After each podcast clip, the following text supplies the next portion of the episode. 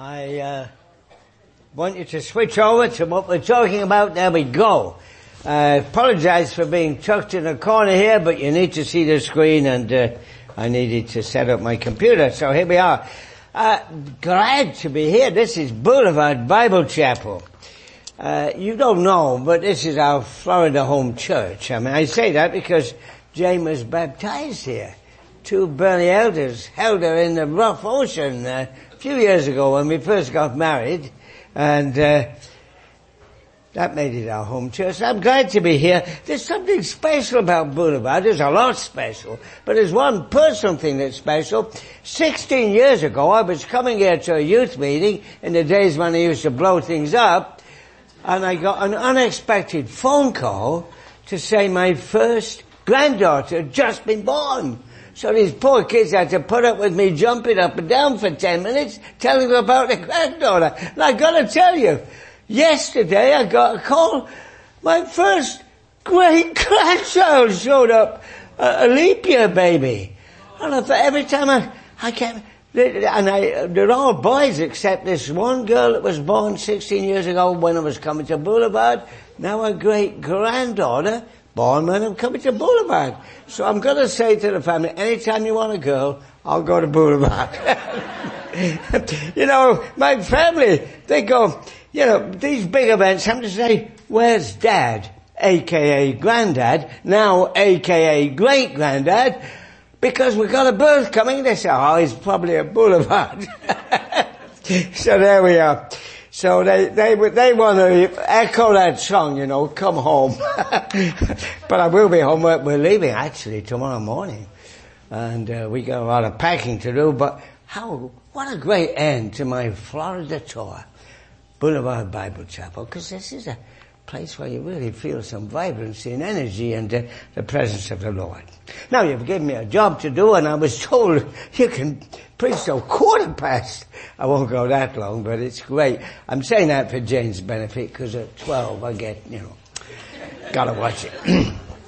so look, today, this morning, we're thinking about one of the, I think it's one of the most gripping stories in scripture. Arguably, I would say this is one of the best short stories ever written.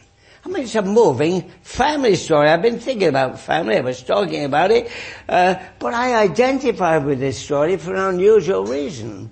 Because I grew up in a two-boy family. I had one brother four years older than me. Uh, and I want to admit this morning, you, you have a sinner preaching, just make that clear. I have to admit, my brother was a diligent one. He was always helping, just like the elder brother in this story, in today's story, and I was fooling around with my friends. I want to tell you one incident, because I grew up in England. I don't know whether you need to dim the lights a little bit, but there's an English bus. Uh, because I gotta tell you, my, when I read this story, my mind went back to this. I was only 12. I want to excuse myself, I was only 12 and my brother was 16. Uh, and it turned out there was a problem with the family car. And uh, so my dad, who was an elder in a church like this, he took this double-decker bus to the prayer meeting, quite a distance away. I had no idea this was going on. I was out with my friends, fooling around. And uh, we had a game we used to play. I, have never admitted this in public before, but hey, this is Boulevard, I'm going to tell you. We had this game where this little gang of boys used to jump on the platform of that bus as it moved from the bus stop, and the game was to hang onto that yellow rail, the, the bar, and go round and round and sing a song, a funny little song, and the idea was could you stay on long enough as it gathered speed to jump off at the end of the song. So I did this. I got, I jumped on a bus and I was swinging and I was singing. Fuzzy Wuzzy was a bear. Fuzzy Wuzzy had no hair. Fuzzy Wuzzy didn't care. Fuzzy Wuzzy was a bear. And I had to get to that last line and jump off and I did it. And the bus was moving. And I stood there feeling proud of myself. And I looked to my horror. A figure appeared on the platform doing this. It was my dad. Who would have thought he'd be on that bus? I gotta tell you, I went home and I went to bed early. For my, my mother couldn't understand. I was real slow getting down for breakfast.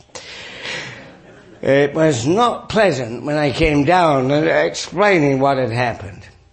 Now that's my confession, confessions over. Forget that. I just want to tell you, I identify with fathers and brothers and family situations, and I gotta tell you, I'm the younger brother. But let's get serious. I want to t- explain this, the context of this story more seriously. It's always important if you're trying to understand scripture, and our brother showed that this morning, to, to consider the context, and especially in a parable, to think of the makeup of the original audience that listened to, to the story. So the wider context, you see, Luke didn't write chapter 17, chapter 18, chapter at the head, he just wrote the, the text And the wider context actually goes back to Luke 13. In Luke 13 we read Jesus went through the towns and villages teaching as he made his way to Jerusalem and someone asked him, Lord, are there only a few people going to be saved? Now isn't that an interesting question? Especially today because yeah, I talk to neighbors and friends, they just assume that all decent, well-meaning people will eventually be saved. I mean, it's kind of a universalism.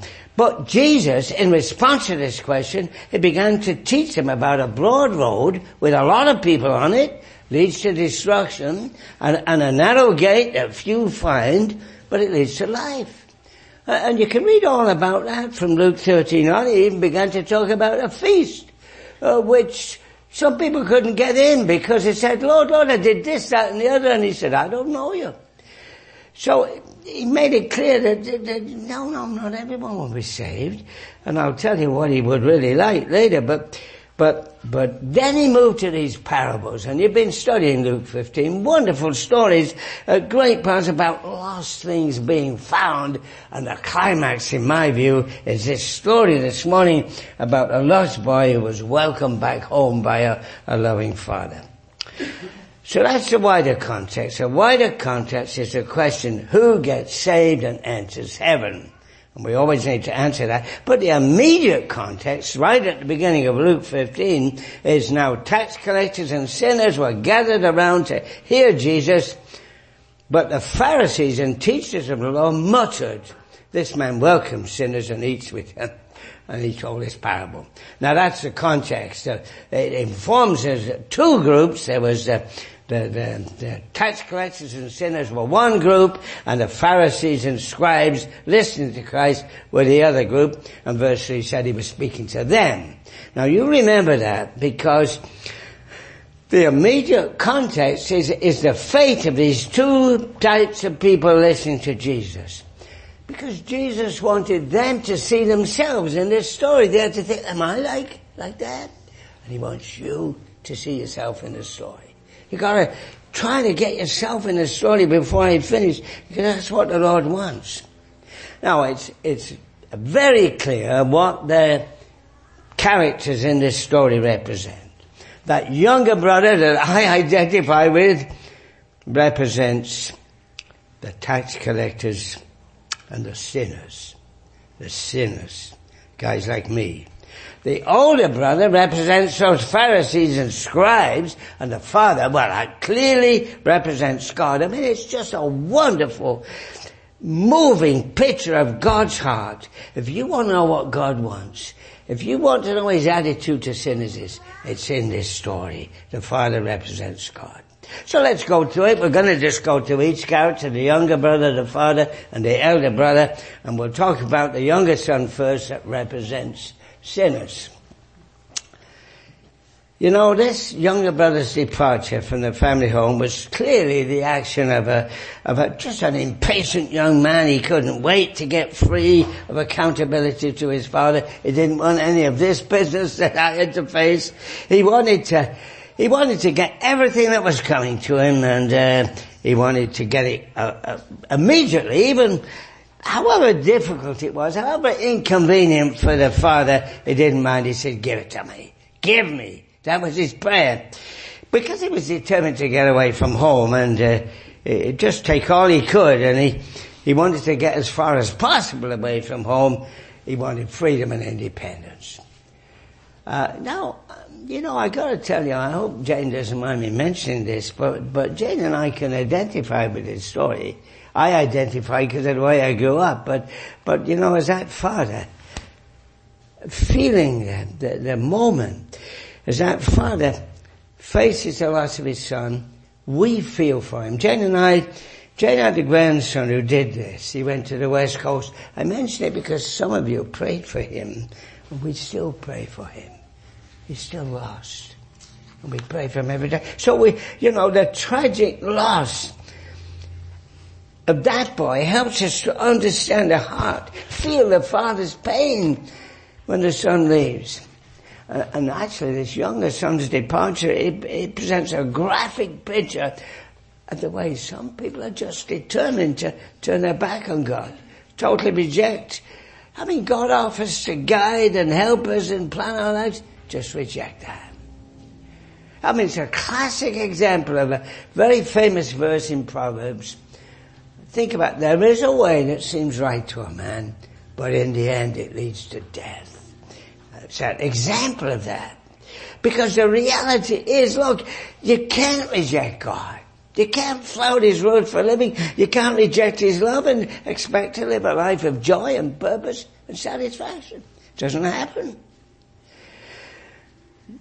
What happened to, to this younger brother is just a classic example of someone who went his own way and he had to just sink to the bottom where he really knew nobody, where he possessed little, where he was utterly helpless. And God allowed that. But you see, God does allow things to come into our lives so that we'll come to our senses and re- realize the folly of our ways. That's what happened. This boy was totally humiliated. I mean, think about it, he was doing the worst job a Jewish boy could ever do. He was feeding pigs. And he got so hungry, he was considering trying to eat the pigs well. I mean, he was down there. And that's when he thought about father. That happens to some people. You know, I talk to a lot of middle class people. I live in a nice place and hang around with retired professors like me and, and and these people have steady incomes, they have good families, they don't seem to have any health problems. And they reject God's call in their lives. And, and I, I, I talk about Jesus being a savior, and they say, well, why do I need a savior? I'm, I'm doing very well. Everything's fine. I, don't need anything. I don't need anybody. I gotta say, sometimes in order to feel the need of God, we have to experience the emptiness that, that can come into our lives when affliction besets us. People say, why would God allow affliction to come? It, it, it, was certainly in this case affliction and loneliness and hunger and despair that drove this young man to rethink his position and recognize it was such a blessing actually to live in the family home back with my dad. And it is a blessing. Let me tell you this morning, if you're reconciled, and most of this audience, you're Christian believers, you're reconciled to God, you're God's loved child, don't forget it's the biggest blessing you could ever receive. I, I, mean, I hope you thank Him for it every day. Don't be careless about it. Every day say, Lord, that I'm reconciled with you, that I'm your child. I mean, this is fantastic. Thank Him every day. You see, this younger brother, it's like many people that reject God. He, he needed to be arrested in some way, and it was in his case awful circumstances that made him see the need, of the blessing that was available. I don't want that to happen to you, but I do pray you, oh, thank God. You know, it is true that trouble sometimes is a good thing. I experienced it in a very small way. This is a minor story and I've been coming here for 20 years so you've probably heard all my life stories but when I retired early from university teaching to go full time into a Bible teaching ministry, I met a very apparently enthusiastic Christian. He was a smooth talking man. He claimed to be a believer. He always stressed he would be praying for my ministry. He went to a well known evangelical church. And he scammed me of my life savings. I just retired. And he persuaded me to invest what I had with him, and it turned out to be a fraudulent investment. Now, I gotta tell you something. Losing my life savings turned out to be the one thing that caused me to fully trust God in a way I, I really hadn't needed to. I mean, I had a good salary, regular income. I was healthy, no problems in life. And I said, oh, I'm trusting the Lord. Now suddenly, are we going to have to sell the house within? What are we going to do? We can trust God and we did, and of course God never lets us down. This is not an appeal for money, I'm fine. Okay. but listen, remember that. God's sovereign.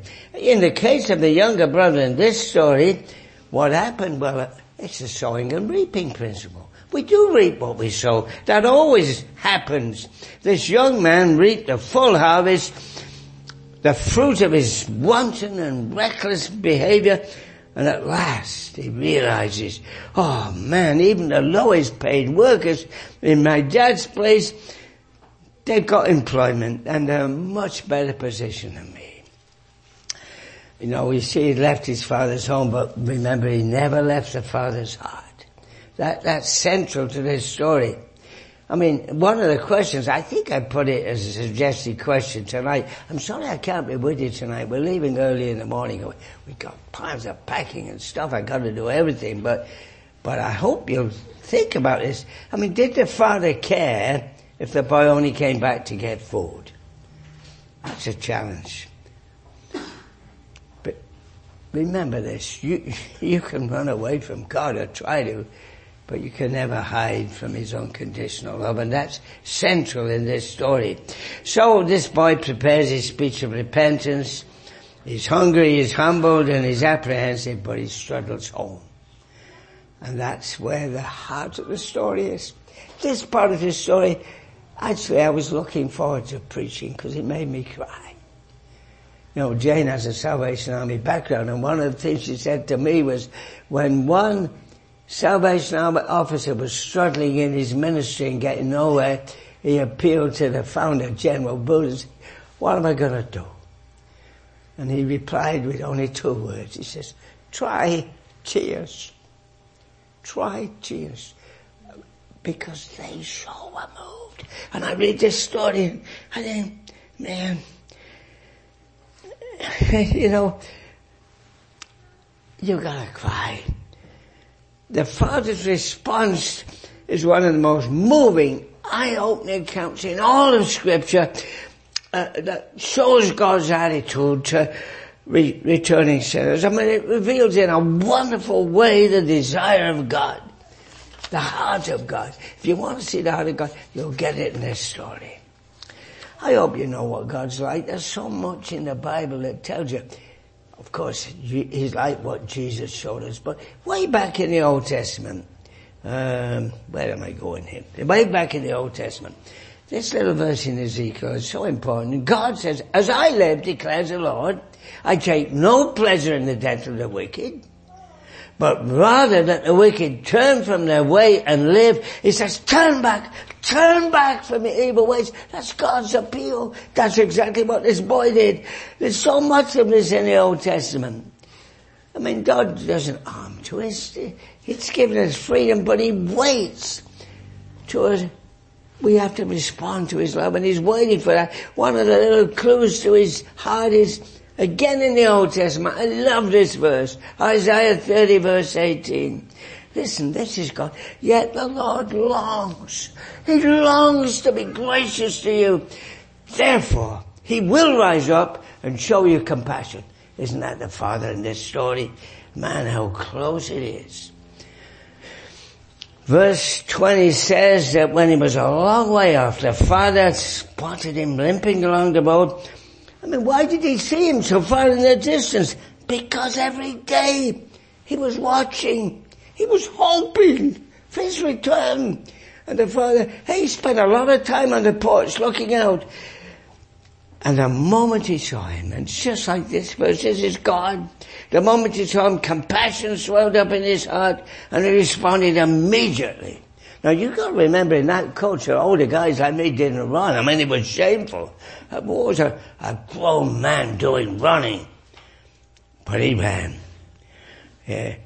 You know, you might have thought eh, that he's just waiting dignity, ready to remind this boy, when he gets here, I'm going to remind him of his actions. I'm going to warn him that this reckless behavior was, would always have serious and unpleasant consequences. I mean, that's what most fathers would do, right? In fact, that's exactly what my father did when he, when I made that foolish thing with the bus. In fact, I've not been a perfect father. I got a son who I love and I always try and help. When he was away from things and away from the Lord as a teenager, he went downtown and of course we didn't go to sleep till he come in. It was after midnight, the boy wasn't home and, and Vivian was tossing and turning and then the phone goes. Clap the phone. It's my boy. Teenage boy, he says, uh, Dad, uh, I've been beaten up downtown. Now, of course, I went and don't don't think, but you know, I gotta tell you, this is this is my confession Sunday. I, I don't know why I'm coming across as such a bad lad, but there you go. I just spent seven hundred and fifty dollars on a special pair of glasses for him. You know, my first question, he said, I've been beaten up. I said, are your glasses broken? I can't believe it. We still talk about that. Uh, I did apologize. I did help him and I love the boy. Don't get me wrong.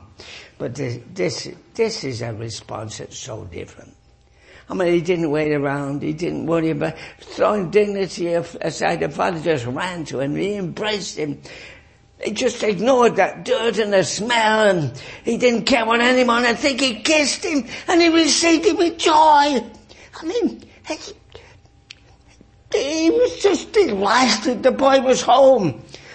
And what you see illustrated here is so important.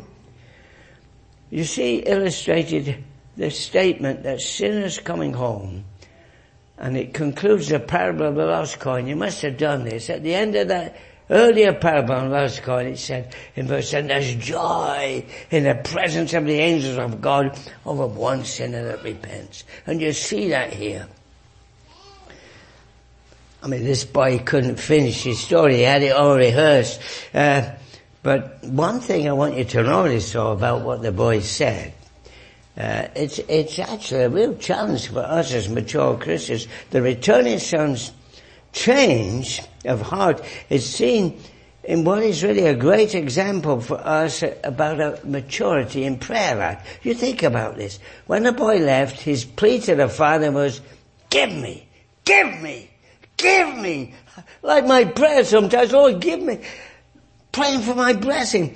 But when he came back, he says, Father, make me, make me. He was willing to be a servant. It's not a lesson for us. Is your prayer all give me, give me, or is it sometimes, Lord, make me? Let me serve you. So that's how the boy had changed. No question about the fantastic change in this boy. Uh, and this boy's welcome is just a picture of the way God responds to every returning sinner. The Father's response, it shows his unconditional acceptance. And that's how God is. You know how God treats people that come back to Him? Maybe, maybe you're away from that. A believer is wandering. God treats people who return to Him, confess sin, He forgives. He treats them as if they've never been away. I mean, he interrupted the speech. He just said, hey, listen, get a new robe. He wanted to show his status as a son. He said, bring the ring, a symbol of authority. Get those sandals so he can walk in dignity. A symbol of acceptance. You know, I thought of it this morning. We sat at the Lord's table here at the communion. Those of you at the first service. We didn't sing this song, but I thought about it because I was thinking of the robe on this boy. And there's, in the black book, there's a hymn that says, clothed in garments of salvation at our table. At your table, rather, is our place. Our place at God's table.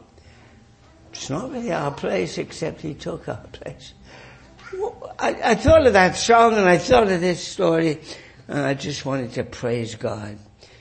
And the father's so excited. He says, we're going to have a feast. Um, this is something to celebrate. It's a wonderful thing. A lost sinner's come home. Um, it's just a picture of how we experience God's blessing. I mean, God is both generous and we don't deserve it. But when we turn to Him for salvation, that's how He responds. I mean, don't forget He gave His beloved Son, the Lord Jesus, and He willingly died in order to welcome us actually to a feast. I mean, the great marriage supper of the Lamb. And it's the death of Christ on a cross that makes that possible. So don't ever doubt what God wants. You know, it's very interesting, actually, as I mentioned, what Jesus has done. Uh, when Jesus tells this parable, of course, he's not talking about what he'd come to do or how he'd come to reveal God. What he's talking about is, is, is the Father's heart. He's trying to tell people what God's like. But let me tell you, let me do some comparison. He's not talking here, I should have shown that slide, about what he came for, how he fully reveals God's unconditional love. But it is central to the gospel. Let me illustrate it here. See, the father in this story spent his wealth for that wasteful son. He had to sell land give him his inheritance. But 2 Corinthians 8, 9 says about the Lord Jesus, though he was rich, for your sake, he became poor. Listen, Jesus left the riches and the glory and the splendor of heaven. He was at home with his father. We had it already this morning in the first service and he came to a dark and dank stable and he was raised by a poor family and when he was an adult he, well it said at times he didn't even have a place to lay his head. I mean we, we sometimes forget the magnitude of what Jesus did. I mean, remember who Jesus is. Colossians said, for everything's for Him. He made everything. For whom are all things? By whom are all things? He abandoned his reputation. He allowed himself to be spit upon and mocked and abused by sinners. And it's just a reach and save us. I mean, it's, it's, don't take it for granted because like both boys in this story, we were lost. You gotta remember, Jesus did say why he came. In fact, there's another little encounter just a couple of chapters down in Luke 19. Another tax collector, another sinner, Zacchaeus. Short guy like me. Where Jesus said, when he came to Christ, he said, look, I have come. Why have I come? To seek and save those who are lost. That's his mission. Jesus our oh, Lord, He gave everything for the lost. I mean, He gave everything. I mean, He gave everything because He gave Himself. What does Scripture say? He Himself. He bore our sins in His own body on the tree. I mean, that's the Christian gospel. That's astounding message. That's what's so special about the Christian gospel. Because the Lord Jesus showed unbounded, unconditional love. He gave everything. And He gave it to make it possible for you to come home and be reconciled with the Heavenly Father. I mean, that is wonderful. You, just, you get so familiar. That's why that hymn was so appropriate. You just come home. Because that's what God wants. You know, I didn't know what to put at the end of that. I thought I should put amen or hallelujah. And I, I know, I just put wow. wow. I mean, take that statement and say wow and then contrast with this elder brother. I gotta, glad you said 12, 15 because I gotta tell you about the elder brother who represents the religious leaders and the Pharisees. See, the attitude of the Pharisees in this story um, about the father who took that repentant son into his arms, it's their attitude is reflected in the response of this elder brother. He was out in the field, he was doing his work as he always did, seemed a good boy, hears the music. He said to the servant, hey, what's going on? And the servant's so excited and delighted. He said, well, it's terrific news. He said, there's a party going on because your brother's come back. And then he had the surprise of his life. The elder brother just got angry and refused to go in. And, and, and, notice a little detail. He sent a servant in. He didn't go himself, but as you read the story, it was a father. He didn't send a servant. The father came out. And he talked to him about coming into the banquet. And the father talks to him in an endearing tone. He reminds his son, look, he said, you don't have to be like this. You, you have access to everything I own. Oh, it's such a clear picture of the way God seeks us. You know, both these sons were lost, but they were equally loved. They were lost in different ways, but they were loved equally. But this eldest son had really no love for his father. He saw himself as undeserving. He completely missed the fact that he too needed the Father's grace and love, and people can do that. We talk about grace and love, and they think, well, I'm okay, I'm working hard. This elder brother couldn't see that his father, he wasn't rewarding this younger brother with a party, he was just welcoming him home, and the, and the elder brother wasn't prepared to do that. He just wanted, he said, I want a party with my friends, you never gave me a party. He's more interested in that than loving his father. No, no relationship. In fact, it's Luke 15, 28 says the older brother became angry. He refused to go in. And this is what I love. The father went out. That's what Jesus did. He came to us and he pleaded with him. Can, can you, can you get this sense of, of love? Oh, he's reaching out to both boys. I, I just want you to get this sense. There's a father. Look, come in and, and this unresponsive boy. In fact, this boy wouldn't even recognize his this returning prodigal as his brother. He said, that son of yours. He didn't say my brother. In fact, he fills in details that aren't in the text. He said he went with prostitutes and he, the text never said he did that. He did waste his money. But in the end, know, tragically, this elder brother missed the banquet. He refused the father's offer. He stubbornly insisted, look, I deserve everything that's coming to me. And people do that. Oh, I hope you're not thinking you deserve heaven. Man, it's, you can be religious, but you can have no relationship with the Lord, and that's what counts. What's your relationship with Jesus like? You know, there are a lot of stories, and they all link together in just the previous chapter. There's a parable about the wise and f- foolish bridesmaids. And Jesus talked about the same thing in Matthew 25. And he said, look, there'll be a lot of people, said in several places, who claim that they've done a lot in my name. Very religious folks. And I'll have to say, depart from me. Why? I didn't know you. You see, it wasn't a relationship. They did all this stuff, but he didn't know them. So that's why I gotta get back to the context. Who will be saved? That was the basic question that got us into this parable. And I want you to be clear. Look, there is a feast for every believer. Wonderful feast to celebrate the marriage supper of the Lamb when Jesus celebrates with his church. And I want you to be clear who will be there. It'll be sinners like this preacher and you who repent. Not religious people who claim they, I deserve to enter. I've done so much stuff, Lord. All this stuff. Look what I did. We gotta be absolutely clear. You see, it's all about God's love. I love 1 John 3 1. It says, Behold what manner of love the Father's bestowed on us. that We shall be called what? Children of God. You see what is children? He welcomes us back. You see, in the end, it's all about knowing God and knowing God in an intimate relationship where we talk. It's about mutual love. The Bible said our relationship with God is like that of a father and a child. But a perfect father. Not like me or some of the failures that I could talk about. Because our loving Heavenly Father, we had it in the first service, faithfulness. Wasn't that wonderful? He's faithful to His children. God is faithful even when we're not. Remember that. What a blessing that is. How unfaithful we can be.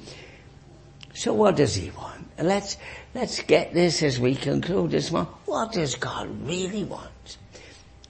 Bible's clear. 2 Timothy 2 He desires all people to be saved. We had it in the Old Testament. He said, I have no pleasure in the death of the wicked.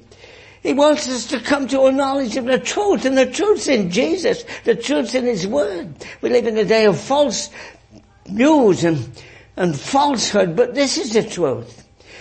And he said, what I want is to know you in a personal relationship. That's what the story in Luke 13 is about. We don't have time to develop that, but he said in these chapters in Luke, you're blessed to eat bread in the kingdom of heaven. He wants us at the feast. He wants us at the marriage supper of the Lamb.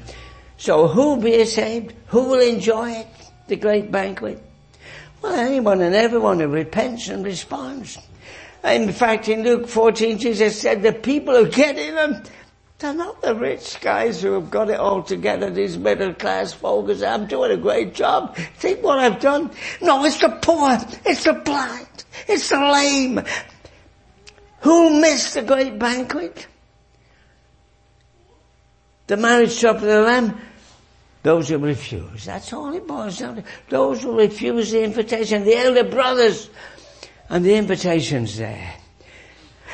This is how the Bible finishes. Sometimes we get bogged down with a verse and forget the big picture. The Bible starts with our rebellion and fall in Genesis and it finishes in Revelation with God saying, look, I sent Jesus to die and the invitation's issued.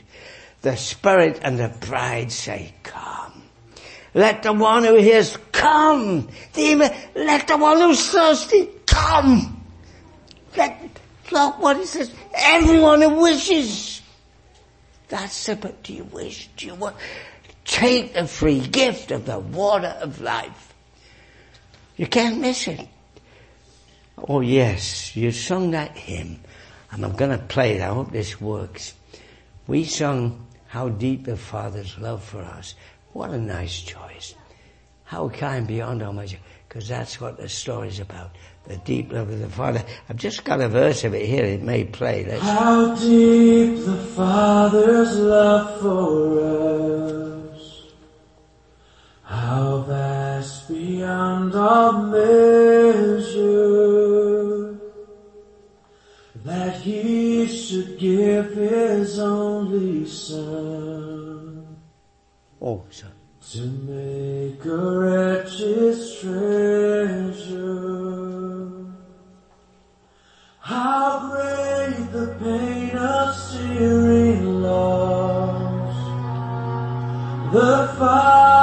Turns his face away as wounds which mar the chosen one. Bring many sons to glory. Many sons to glory.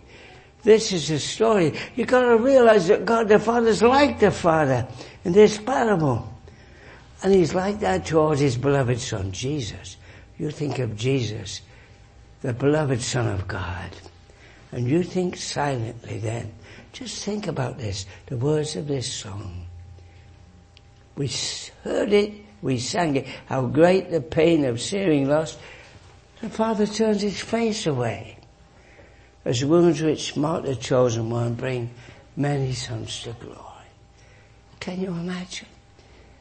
God loves like this God turned his face from his son. Can you imagine Jesus had to cry, my God, my God, why have you forsaken me? He knew. It was love for you. I mean, it's astounding. How can we how can we not? Just turn to the Lord this morning and, and just know Him and say, this is all I want you to do. In your heart. Make your own prayer and just say, thank you, Lord. Thank you. I'll give you a moment to do that as we conclude this morning. And listen, I just want to say this because there's always a sneaking feeling I have that someone's still, still relying on good works and what they can do. I want to ask you a question.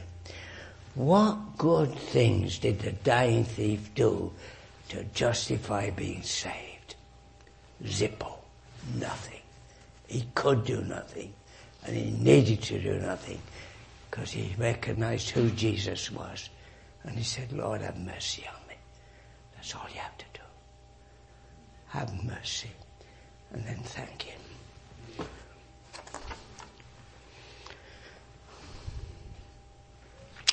Father, we thank you for the joy of being at the banquet. We look forward to it as believers in the best robe, the, the garments of salvation accepted and forgiven and cleansed.